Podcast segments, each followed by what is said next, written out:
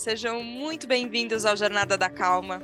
Eu sou a Helena Galante, companheira de jornada de vocês, e hoje estou muito contente de finalmente poder entrevistar a Mariana Clark aqui no Jornada. Mari, seja muito bem-vinda. Muito obrigada, minha querida. É um prazer enorme estar aqui com você.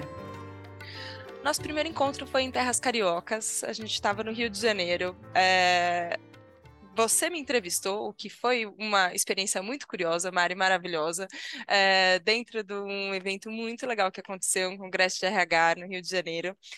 E eu fiquei pensando, Mari, aquele encontro foi num dia turbulento, né? É, quase que eu não chego a tempo do, da palestra, o avião teve um problema mecânico, todas as emoções acontecendo ali, mas a hora que eu encontrei você, eu senti assim, ó, é, conexão. É, você estava muito aberta e, e disponível para aquela conversa.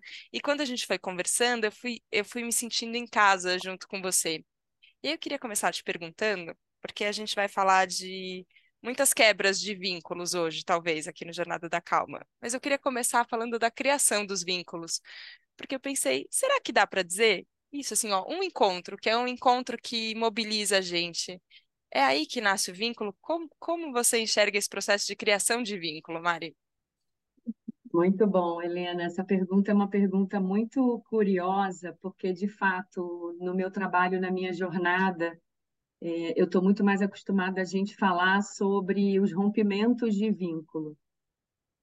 E, naturalmente, quando a gente rompe um vínculo, a gente fortaleceu esse vínculo em algum momento por alguma razão.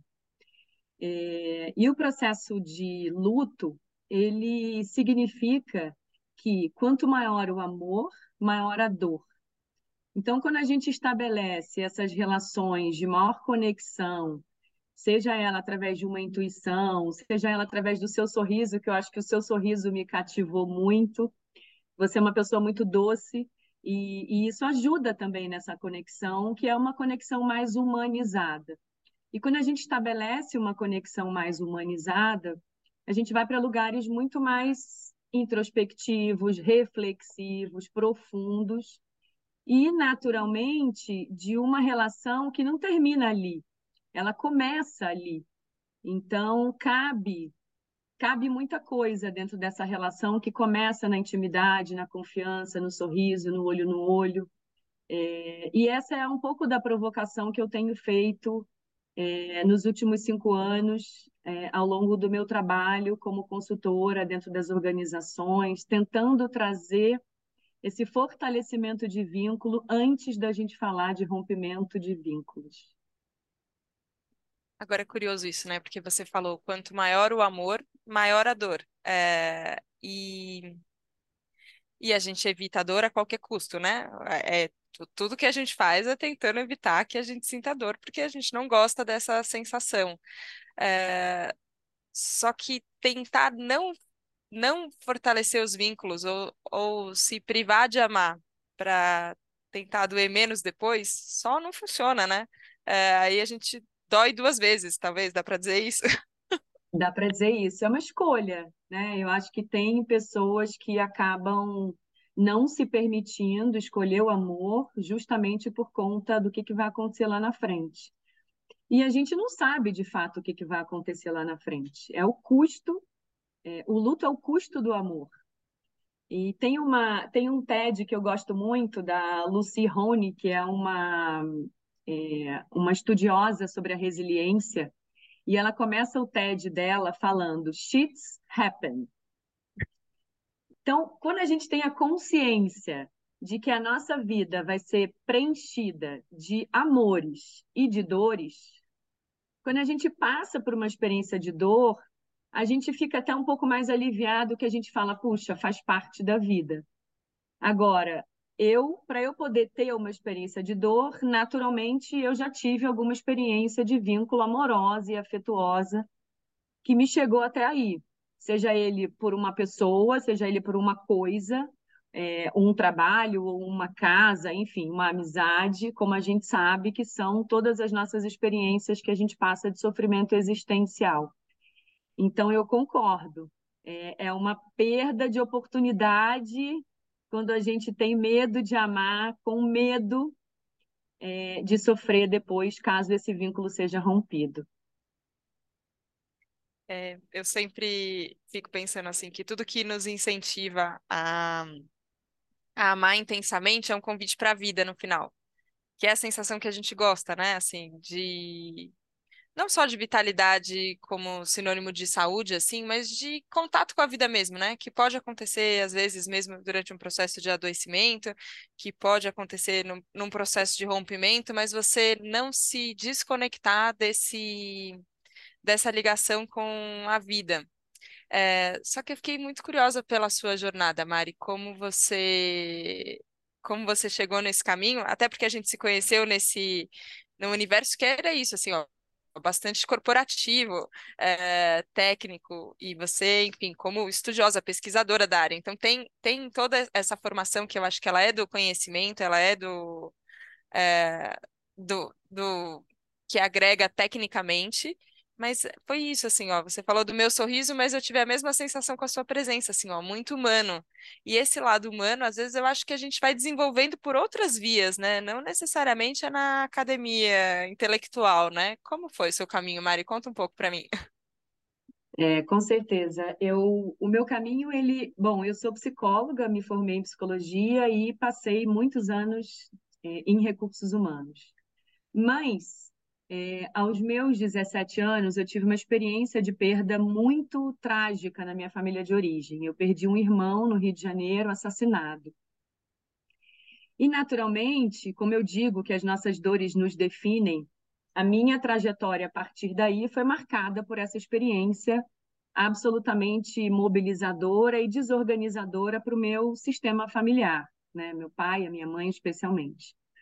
E eu tinha muita curiosidade de entender que tipo de recurso emocional nós, indivíduos, seres humanos, precisamos desenvolver para que a gente possa suportar uma experiência de dor tamanha como essa.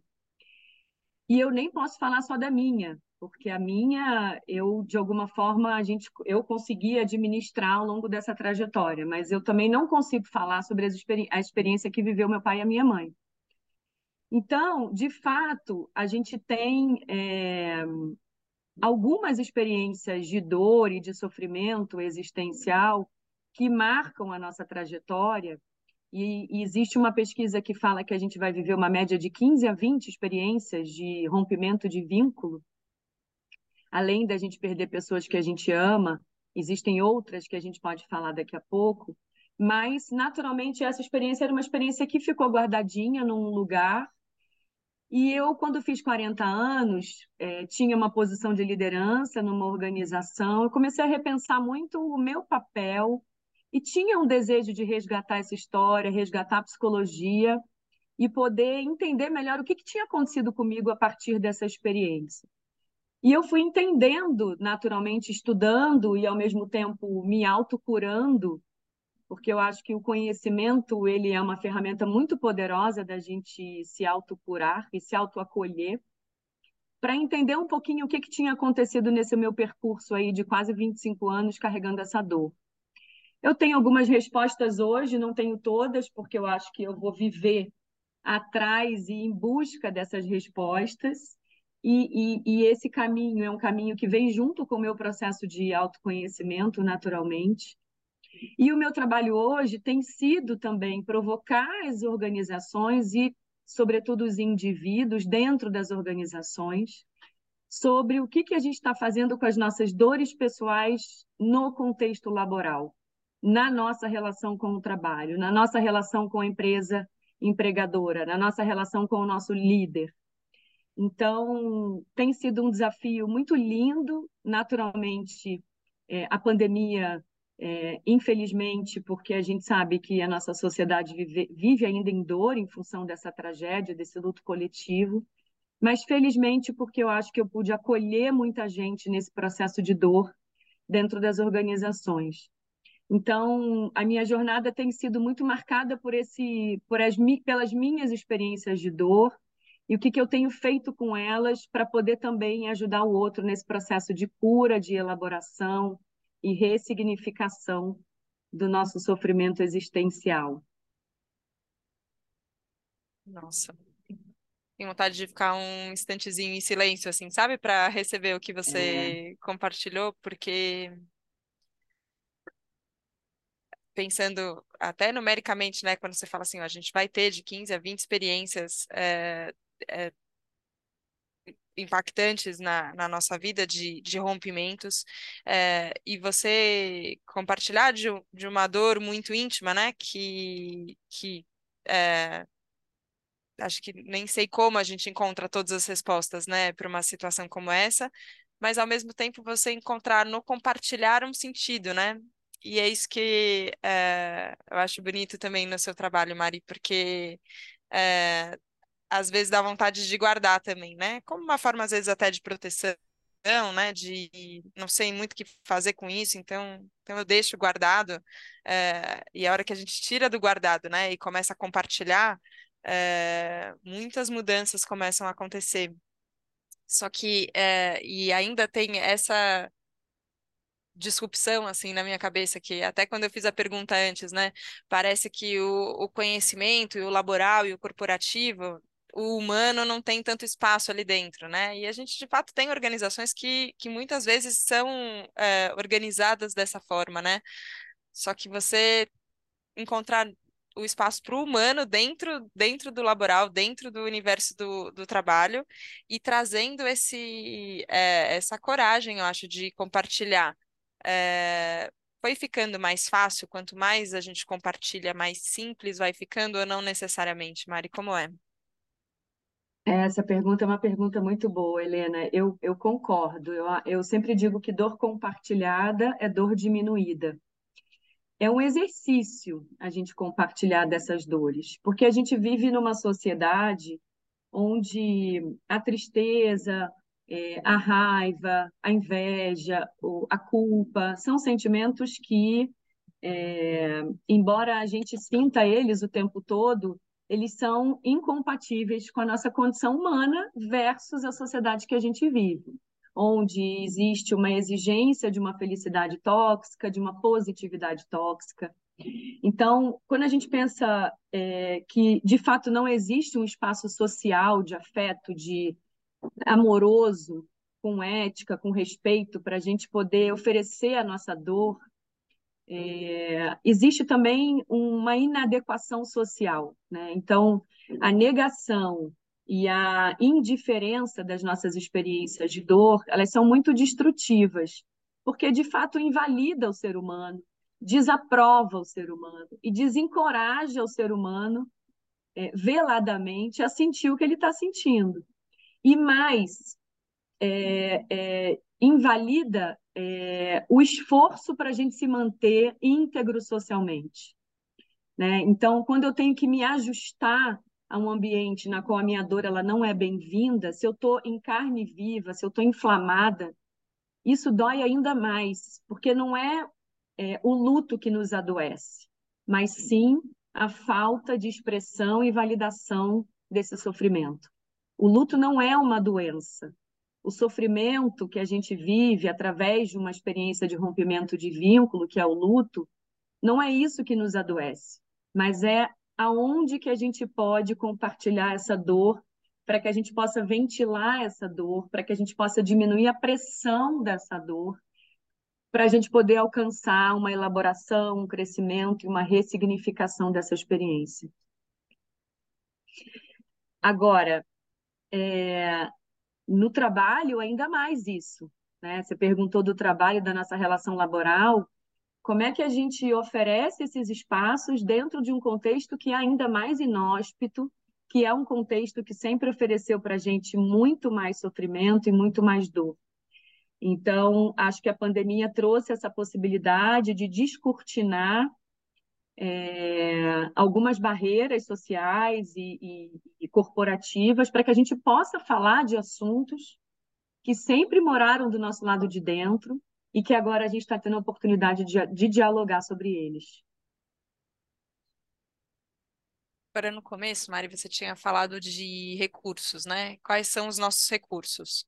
É, e eu acho que o caminho do, do autoconhecimento, que foi o caminho que me trouxe aqui até o, o Jornada da Calma, ele é um caminho de desenvolvimento desses recursos, né? A gente a, a, primeiro, às vezes, um caminho de consciência da falta dos recursos, né? É, normalmente, pelo menos foi assim comigo. Eita, não tenho o que fazer, não sei o que fazer. Não, é, eu tento abrir uma caixinha aqui para puxar uma ferramenta, não tem nada. É, então, para mim, começou com essa consciência da falta de recursos que existia. E aí você começa a, a, trabalhar os recursos, mas às vezes eles se esgotam, às vezes o que funcionou no momento não funciona em outro, é, o que ajudou uma pessoa, quando você vai ver, não ajuda a outra. É, e a gente tem esse eterno não saber, né? É, que, assim como você falou, que é, faz parte da vida imprevisível, né? A gente não sabe o que vai acontecer. É, a gente fica se munindo de recursos, mas às vezes os recursos não. Enfim. É, é, e muitas vezes eu sinto isso até na, na posição hoje de, de ter uma equipe também, né, de conviver muito próximo com pessoas, é, de falar, beleza, eu, eu, eu sei já, com, com o que eu aprendi hoje, abrir um terreno que você fala, olha, aqui somos todos humanos, aqui a gente sente coisas, aqui a gente fala sobre as coisas que a gente sente, e eu acho que muito o próprio ambiente da Cláudia, todos os assuntos que a gente tem tratado, falam muito do sentir, né? Então, esse espaço está estabelecido. Mas tem vezes, e já aconteceu, da pessoa me entregar uma coisa que eu falo, eu não sei o que fazer, talvez isso aí seja assunto mais de terapia do que para conversar comigo, que sou sua chefe. E aí eu fico assim, tá, como é que você abre uma porta é, e entende qual é a porta que tem que ser aberta no trabalho? Uhum. Como é que você dá conta? Ou quando você não dá conta, como é que você busca ajuda para onde dá conta? E, e como às vezes você orienta também para falar, olha, talvez isso também extrapole a, a a possibilidade da relação de trabalho estabelecida, tem que ser uma outra relação, de, uma outra relação, uma outra natureza de relação, sabe? Tô pedindo conselho mesmo, Mari, mas eu acho Sim. que não sou só eu que sinto isso. Não, eu também sinto às vezes, né? Eu acho que tem uma coisa que é o seguinte: quando a gente está na dor, quando a gente está com um conflito, quando a gente tem uma situação extrema, é, em muitos casos, quando essa situação chega, a gente vai sim para esse lugar de escassez de recurso. É fundo do poço, é beco sem saída, não vou dar conta. E aí, naturalmente, a gente vai para um lugar de vítima. O problema está no outro e eu não vou dar conta, não tenho condição, porque fizeram com que eu estivesse aqui. E esse sentimento é um sentimento de muita impotência. Né? É, e aí, quando a gente começa a entrar em contato com essa dor, quando a gente começa a perceber você falou do silêncio, né? Mais cedo um pouquinho. O silêncio importante, o que que isso está me reverberando internamente? Como é que eu vou dar conta disso? Porque às vezes a gente de fato não tem saída e a gente tem que buscar saída internamente. Na maioria das vezes, quando a gente começa a ampliar essa potência e esse número de recursos que a gente vai desenvolvendo ou resgatando habilidades anteriores para que a gente possa dar conta dessa dor, a gente vai para um lugar de mais protagonismo, a gente vai para um lugar de mais autorresponsabilidade, que é eu ser guardiã de mim mesma, de que eu vou dar conta dessa experiência. Mas, de novo, a natureza da dor, na maioria das vezes, ela é muito diferente. Então, a gente tem que refazer esse percurso muitas vezes ao longo da nossa vida para a gente ficar cada vez mais potente. Então, a gente vai sair da impotência e ir para um caminho de potência. Então, esse exercício a gente vai fazer o tempo todo. Agora, tem uma coisa que eu acho que é importante, que é, para a gente viver, a gente precisa de uma certa dose também de medo, de, de estado de alerta e de ansiedade. Né? A gente sabe que a gente não consegue ficar 100% do tempo na calma. E essa dose é, de, de alerta, ela também ajuda a gente a ser impulsionado para frente, ser impulsionado para a vida, inclusive para responder aos perigos da vida, né? Agora, o mais importante do que saber que a gente está no estado de alerta é como que a gente sai do estado de alerta. Quem é que vai ajudar a gente, além da gente mesmo, a desligar esse sistema de alerta e esse sistema de ameaça. E aí é que está o pulo do gato. Como é que a gente entende que estou no buraco, estou com um problema, vou comprar esse problema porque esse problema é um problema importante para mim, né? É... esbarrou em valores, esbarrou nas pessoas que eu amo, não importa. Mas como é que eu vou sair desse lugar? E aí é quando a gente fala de regulação emocional. Saber que eu estou nesse estado, mas que eu tenho recurso para acionar e sair desse lugar de estresse e conseguir desligar a minha ameaça, eu comigo mesma ou pedindo ajuda, que também é um caminho super poderoso e potente, porque a gente sabe que a gente não dá conta de tudo sozinho. Nossa, com certeza. Não, não damos mesmo, e acho que talvez que bom, né? É, senão a gente ficaria vivendo isolado ali e não, não precisaria uns dos outros. Mas isso me fez pensar numa. É, não sou psicóloga, né? Sou apenas uma grande admiradora de toda de todo o trabalho da psicologia. É, mas eu vejo que ele tem, tem um investimento nessa ciência no, no indivíduo, né? Tem um trabalho que ele é, ele é o trabalho da autorresponsabilidade, ele é o trabalho de você é, aprender a se regular, você com você, ainda que seja pedindo ajuda, mas tem uma coisa que é interna, que é sua, que parte. E eu acho isso bem poderoso, assim, acho necessário. Mas, ao mesmo tempo, tem essa questão que ela é coletiva, né? E até você citou a pandemia, enfim, esse luto coletivo diante de um, de um evento dessa magnitude, que eu acho que a gente ainda nem começou a entender o que foi que aconteceu com a gente, assim, vai, vai tempo para a gente saber o que foi que aconteceu, é uma questão coletiva. É, e eu fico pensando isso, né? Tem é, os trabalhos em grupo, ou os, os trabalhos que eles são é, pensando em comunidades, uma cidade que às vezes passa por uma experiência traumática e tem que se, se unir, se reinventar a partir dessa experiência. As, as, as duas formas são válidas, Mari? Dá para a gente partir do indivíduo para o coletivo e dá para partir do coletivo para o indivíduo? Como funciona? É muito, é muito bom que você está trazendo, porque quando a gente pensa num trabalho, é, por exemplo, né, de restauração, de ressignificação, é, eu acho que as duas vias elas são complementares. É, mas quando a gente pensa, por exemplo, dentro do contexto do trabalho, eu sempre acredito que essa transformação individual é a transformação que vai reverberar no coletivo porque precisa me tocar de algum lugar, precisa me engajar de algum lugar, precisa ampliar minha consciência em algum lugar, no meu mais íntimo lugar, e entendendo que aquilo faz sentido para mim, aquilo vale a pena para mim. E quando a gente tem, é, alcança esse lugar de transformação individual, é, de aceitação, de auto-amor, de autocompaixão, é, é difícil quando o outro consegue nos afetar, a gente fica mais blindado, a gente estabelece mais os nossos limites, as nossas bordas. Então, quando a gente pensa numa capacidade, por exemplo, de se ajustar a uma dor coletiva como essa e como outras que a gente vive, é, quanto maior a gente estiver íntegro com a nossa verdade, conectado com a gente mesmo, menor vai ser a nossa capacidade de adoecer, porque a gente está mais flexível. E quanto mais rígido a gente tiver, quanto mais é, é, inflexível a gente tiver, maior a nossa capacidade de adoecer. Porque o adoecimento nada mais é do que essa possibilidade da gente se ajustar a uma realidade nova. E realidade nova a gente tem todos os dias. Então, esse processo de autoconhecimento ajuda a gente a ser mais flexível, ajuda a gente a entender que vai ter hora que vai ter dor e vai ter hora que vai ter muito amor.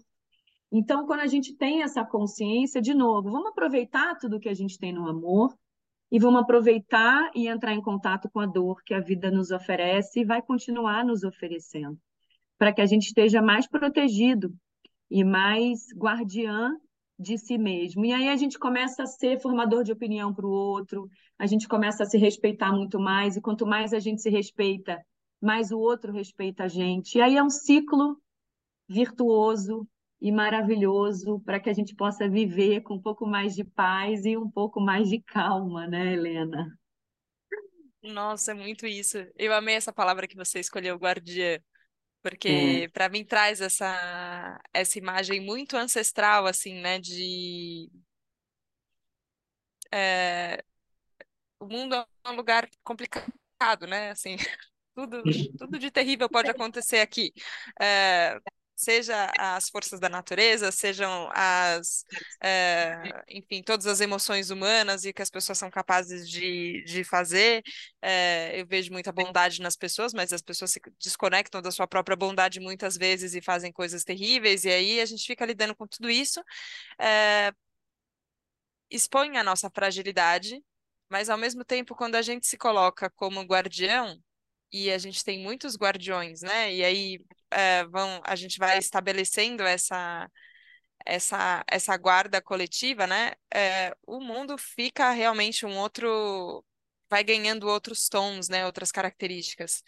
E eu sinto que a gente está aos poucos, talvez bem aos poucos, mas talvez seja na velocidade que a gente está conseguindo e tudo bem, é, conseguindo ter mais guardiões da nossa saúde mental, assim, sabe? É, a gente está mais ligado. Antes é, era a gente passava batido pelas coisas assim, ó. É, alguém tendo uma, uma crise de pânico, né? Uma coisa que é que, enfim, tem sinais fisiológicos muito fortes, né? Dá para ver que a pessoa está passando por uma situação, ou quando você está passando, você consegue identificar que você está tá vivendo uma coisa muito fora do, do, da normalidade, né? Sua. É um evento traumático forte. É, eu penso assim, ó, cara, há 15 anos, talvez, é, não, não fosse reconhecido, assim, ai, para de frescura, o que, que é que você está fazendo? E aí, é, hoje em dia, a gente tem mais guardiões, assim, que estão atentos mesmo, né, esses sinais de saúde mental.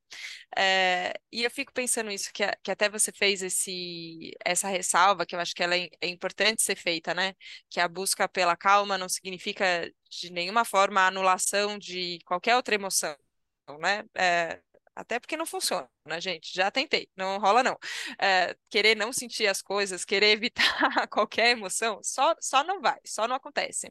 É, então, essa ressalva é importante, mas ao mesmo tempo. É, é necessário, né? Assim, a gente a gente está muito perto de um, de um, muito perto não, né? A gente está vivendo uma crise de ansiedade é, generalizada, né? Assim, a gente está para além desse sistema de alerta que nos ajuda no dia a dia, a gente está é, em estado de é, tensão constante, né? Tem, tem uma coisa acontecendo aqui que é isso, assim. Então, a gente tem casos de burnout, casos de depressão, tudo isso acontecendo.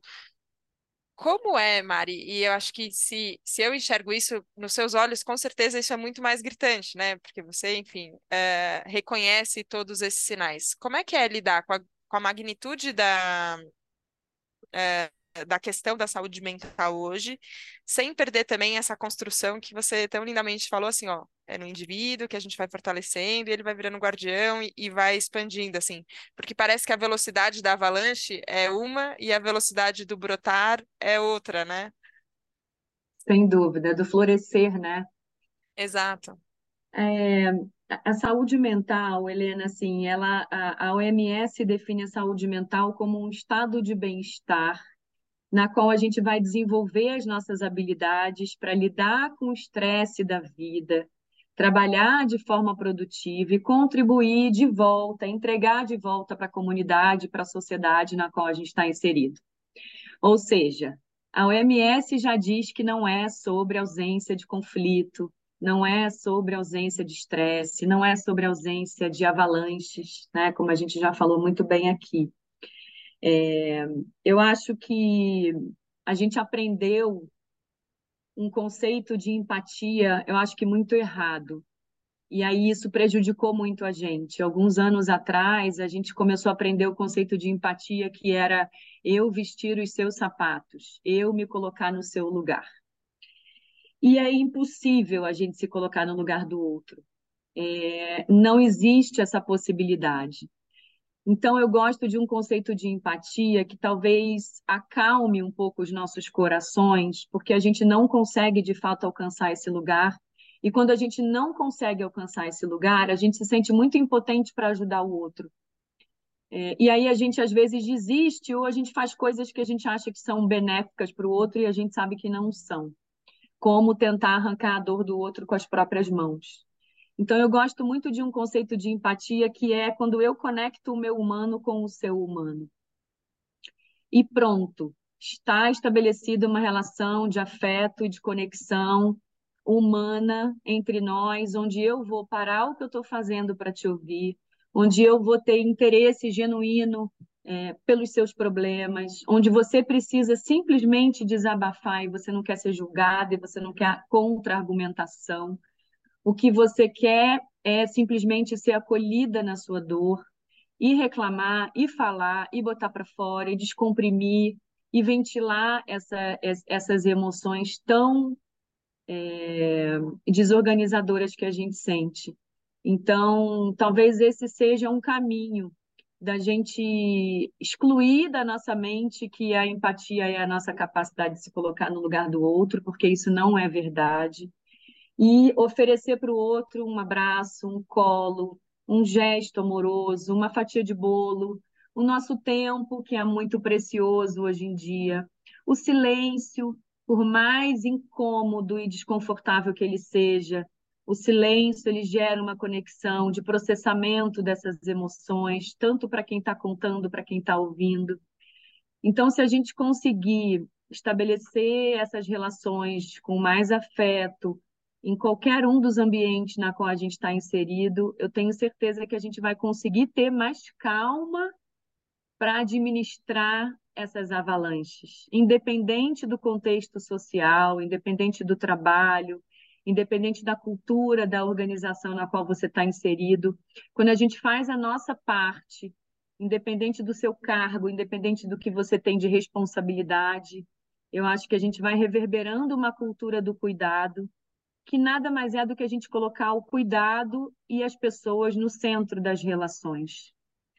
Eu, eu acredito muito nisso, acho que é um trabalho lento, de formiguinha, mas muito possível para a gente poder estabelecer relações mais verdadeiras é, por onde a gente passa.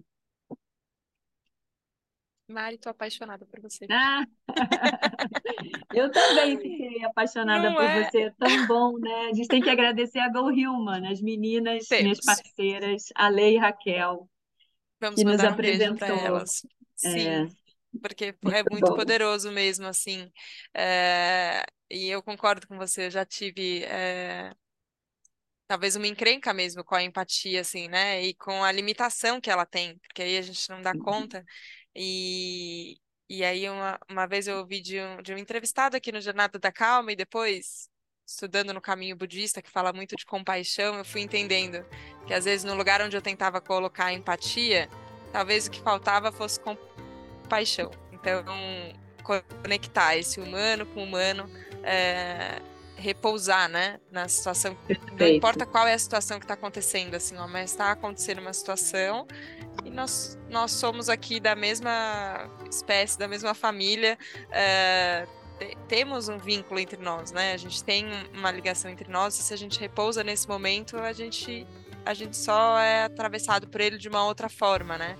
É, e isso é muito lindo e é apaixonante, assim, porque eu acho que todo mundo tem essa é, tem essa semente dentro de si. Eu acho que não tem nada mais gostoso do que sentir isso. Mari, o tempo voa, porque o tempo voa mesmo, mas eu quero te agradecer demais é, pelo encontro, pela sua abertura de coração, assim mesmo, sabe? Porque é, isso isso chega na gente é, e uma vez que o nosso coração é tocado, a gente é transformado para sempre, assim. É, obrigada, obrigada e parabéns pelo trabalho. Que bom que você esteve aqui no Jornada da Calma. Vamos ter que conversar muito mais vezes. Vamos, foi um prazer enorme. Muito obrigada a você pelo sorriso, pela forma amorosa como a gente se conectou. São os presentinhos que a vida vai colocando no nosso caminho e a gente vai se nutrindo dessas fontes que são muito nutritivas. É bom, é bom, é isso mesmo. Mari, obrigada. Obrigada a você, ouvinte do Jornada da Calma, que esteve aqui hoje junto com a gente. Foi tocado, teve espaço talvez para acessar dores que estavam aí guardadas, teve espaço para acessar alegrias também que estavam guardadas e essa vontade de é, amar e englobar todo mundo nessa, nessa sensação. Obrigada pela confiança, fico sempre muito honrada pela sua escuta e a gente se vê na próxima segunda, no próximo Jornada da Calma. Um beijo, tchau, tchau.